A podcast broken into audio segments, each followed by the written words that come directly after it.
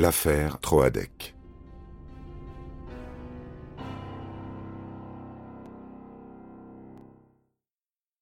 Le 5 mars 2017, à 6 heures du matin, un véhicule de la PJ cherche son chemin dans les environs de Pont-de-Buis et Quimerche, entre Brest et Quimper. Au bout d'une petite route de campagne en pente douce, s'étend un lieu isolé à l'abri des regards. La ferme du Stang, 26 hectares de bois et marécages au creux d'un vallon. La commissaire à la tête de l'équipe est accueillie par un petit garçon, dix ans à peine, qui lui dit Je savais que vous alliez venir. Je pensais juste que ce serait plus tard. L'interpellation de l'enfant n'est pas à l'ordre du jour. La police vient pour ses parents. Hubert Kawissin, 46 ans, compagnon de Lydie Troadec, la sœur de Pascal Troadec.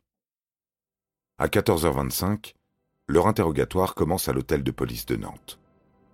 Décor familier. Ils avaient déjà été placés en garde à vue le lendemain du premier signalement, entendus puis relâchés 20 heures plus tard, faute de charges suffisantes. Les suspicions provenaient des sœurs de Brigitte, puis d'une lettre anonyme expédiée aux autorités par un corbeau.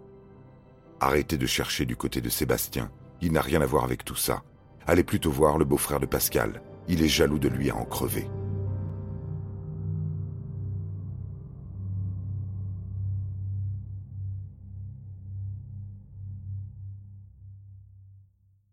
Une seconde fois invité à la table des enquêteurs, Hubert Kawissin répète ne pas être en mesure d'expliquer la disparition des Troadec, arguant que ses relations avec sa belle famille ne sont pas au beau fixe. Il ne les a, pour ainsi dire, plus visités ou même croisés depuis 2014. Vraiment? Les policiers en face lui demandent de confirmer sa déclaration avant de refermer leur piège. À l'IFEG, dans le scellé numéro 36, l'un des mille prélèvements recensés dans le pavillon à Orvaux, un verre d'eau ramassé dans l'évier porte son ADN. Le même ADN recueilli sur un fauteuil laissé dehors dans le jardin, et l'espoir qu'une averse le nettoie, ou dans la voiture de Sébastien, stationnée à Saint-Nazaire, côté conducteur, dans le coffre et sur la banquette arrière. Hubert ment. Il les a bel et bien vus. Alors, foutu pour foutu, il abdique et se lance dans un récit fleuve précis, glaçant. 17 pages de procès verbal qui lèvent le voile sur le triste sort des Troadec. Quant à Lydie, elle n'apprend rien.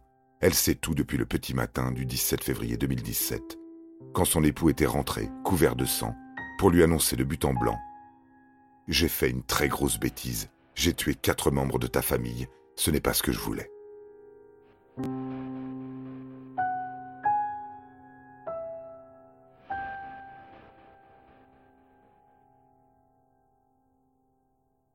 Cette nuit du 16 au 17 février, à Orvaux, se réunissent tous les membres de la famille Troadec.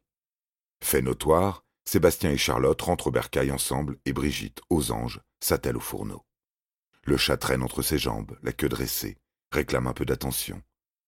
Elle lui ouvre en râlant la porte donnant sur le jardin, omet de la refermer complètement et ne remarque pas, tapis dans la pénombre, près de la haie, Hubert Kawissin, immobile, les mains gantées, un bonnet vissé sur la tête.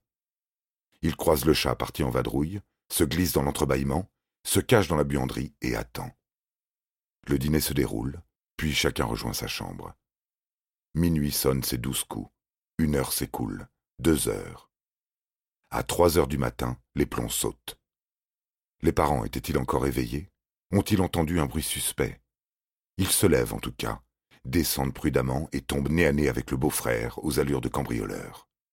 Une bagarre éclate, dans sa déposition, Hubert prétend que Pascal tenait dans ses mains un pied de biche. Il réussit à le désarmer, s'empare de l'arme, et le massacre commence. Ça s'est enchaîné, raconte-t-il. C'est devenu fou. J'ai refrappé Pascal et Brigitte. L'échauffourée réveille Sébastien. Il sort de sa chambre, a à peine le temps d'apercevoir la silhouette de son oncle qui poursuit. Il avait l'air un peu menaçant. Je lui mets un coup de pied de biche sur la tête. J'ai frappé plus fort parce que je commençais à être vraiment paniqué. Et le problème, c'est qu'il y avait une des dents qui est entrée dans son crâne. C'était foutu, c'était foutu. Le fils Troadec s'écroule sur son lit. De sa chambre mitoyenne, Charlotte jette un œil et reçoit le même traitement. Brigitte est encore debout, plus pour longtemps. C'est comme si elle avait été débranchée. Elle est tombée, comme ça, pof. Dernier sur le ring, Pascal prend un coup sur la tête et la tension retombe. Après, c'est devenu calme et j'ai réalisé ce que j'avais fait. Ils étaient tous morts. C'est pas ça que je voulais, pas du tout.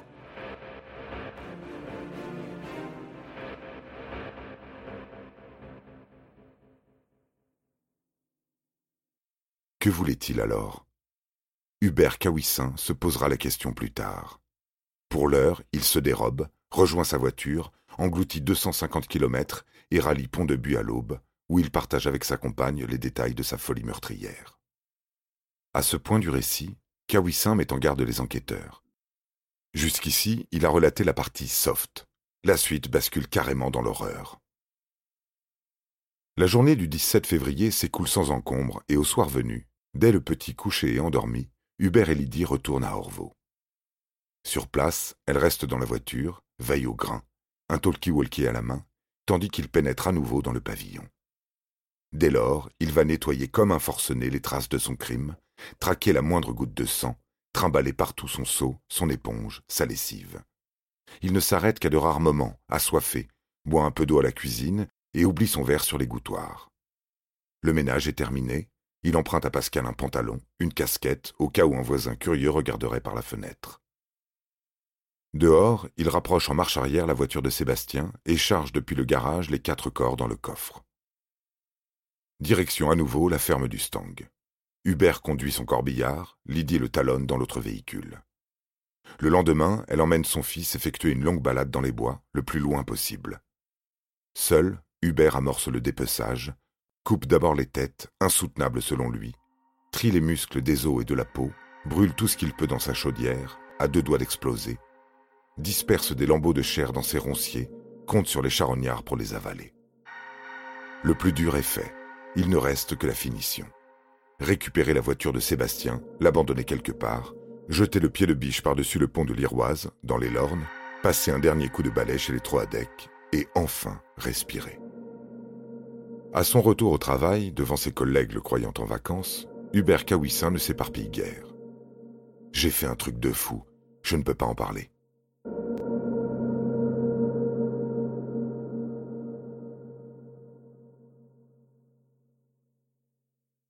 Le 8 mars 2017, trois jours après les aveux, policiers, magistrats et experts perquisitionnent la ferme du Stang. Sous une pluie battante, ils cherchent le moindre vestige des Troadec.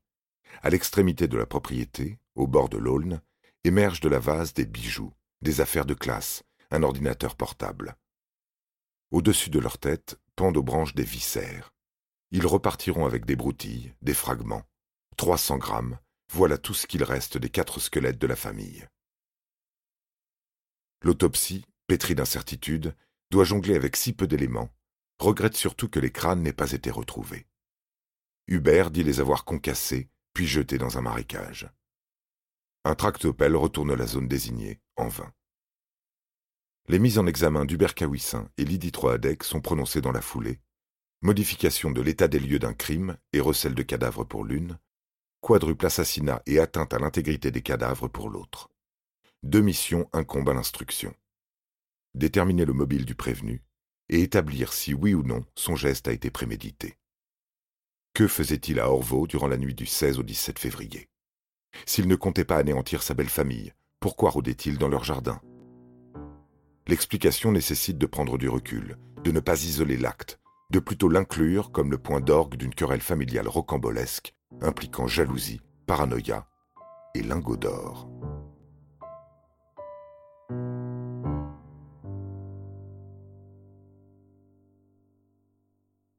En 2006, âgé de 36 ans, Hubert Cahuissin n'est pas à plaindre. Domicilié à Plougerneau, employé depuis 18 ans à l'Arsenal de Brest comme technicien, il joue au tennis, sort avec des amis, coche les cases de ce que la société attend de lui. Il ne lui reste qu'à rencontrer une partenaire avec qui fonder une famille. Sur Mythique, il opte pour le pseudonyme romantique de Up for Roses et se lance en quête de la, ouvrons les guillemets, perle rare, une femme qu'il souhaite intelligente, sportive, drôle. Qu'elle me remette en question ne me dérange pas, admet-il, pourvu que ce soit justifié. Il parcourt le profil de Lydie Troadec, qui la touche. Elle a son âge, elle est assistante médicale, elle apprécie son humour, sa prose, accepte un rendez-vous et leur idylle d'école, fulgurante. En quelques mois, ils emménagent ensemble, se paxent, donnent naissance à un enfant en 2008. Non loin vivent les parents de Lydie, Pierre et René Troadec. Hubert incarne à leurs yeux le gendre idéal toujours prêt à donner un coup de main, à venir déjeuner. Petit à petit, il gagne sa place à mesure que le fils Pascal s'éloigne, partis vivre à des centaines de kilomètres avec les siens. L'année 2009 marque un tournant, la descente aux enfers. La série de catastrophes à venir commence par le décès de Pierre Troadec, le patriarche, la clé de voûte du clan. À sa disparition succède un étrange mal, contracté par Hubert au contact de l'entretien des sous-marins nucléaires, une hyperacousie, un dérèglement du schéma auditif neuronal, revoyant à la baisse son seuil de tolérance au bruit. La sonnerie du téléphone, la porte qui claque, les pleurs d'un nourrisson se transforment en calvaire, provoquent chez lui maux de tête, fatigue et accès de violence. En 2013, terrassé par un burn-out, il se met en arrêt maladie et prend de la distance durant trois ans avec les quais de l'Arsenal. Chez lui, son épouse combat un cancer du sein et le couple, fracassé, se soutient mutuellement, envers et contre tous. Au même moment, les relations avec les trois adecs s'étiolent. Depuis la mort de Pierre, le fils, Pascal, s'est durci. Hubert le juge autoritaire, brutal, même à l'égard de Lydie, sans toutefois comprendre les raisons d'un tel changement d'attitude. C'est Renée, sa belle-mère, qui va le mettre sur la voie. Elle est persuadée que Pascal a volé quelques années auparavant un trésor de famille, déterré par son défunt mari en 1976. À cette époque, les aïeux Troadec avaient acheté sur Brest un immeuble à recouvrance, quartier historique de la ville, non loin du port. En cassant un mur, Pierre serait tombé sur des lingots d'or reste de la légendaire caisse perdue dans la rade lors de l'opération de sauvetage initiée par la Banque de France avant l'invasion allemande. René n'a jamais vu le magot de ses yeux vus, mais elle affirme qu'il a longtemps été caché dans leur maison, sous le toit du garage. Sans ménagement, elle accuse son fils Pascal de l'avoir dérobé, profitant de son séjour en maison de convalescence pour récupérer le double des clés et rafler la mise. À partir de cette révélation, douteuse et sans fondement, Hubert et Lydie voient d'un jour nouveau le train de vie des Troadec. Ne se sont-ils pas offerts en 2013 deux nouvelles voitures, une Audi A4 et une BMW 318 d'un montant de 40 000 euros? Et puis il y a les vacances à Amsterdam, en Corse, en Irlande, desquelles ils reçoivent systématiquement une carte postale. La réalité est tout autre. Les voitures ont été achetées d'occasion et à crédit. Les voyages transitent par des compagnies low cost. Mais ces détails, Hubert et Lydie ne les remarquent pas préfèrent suivre aveuglément leur intime conviction.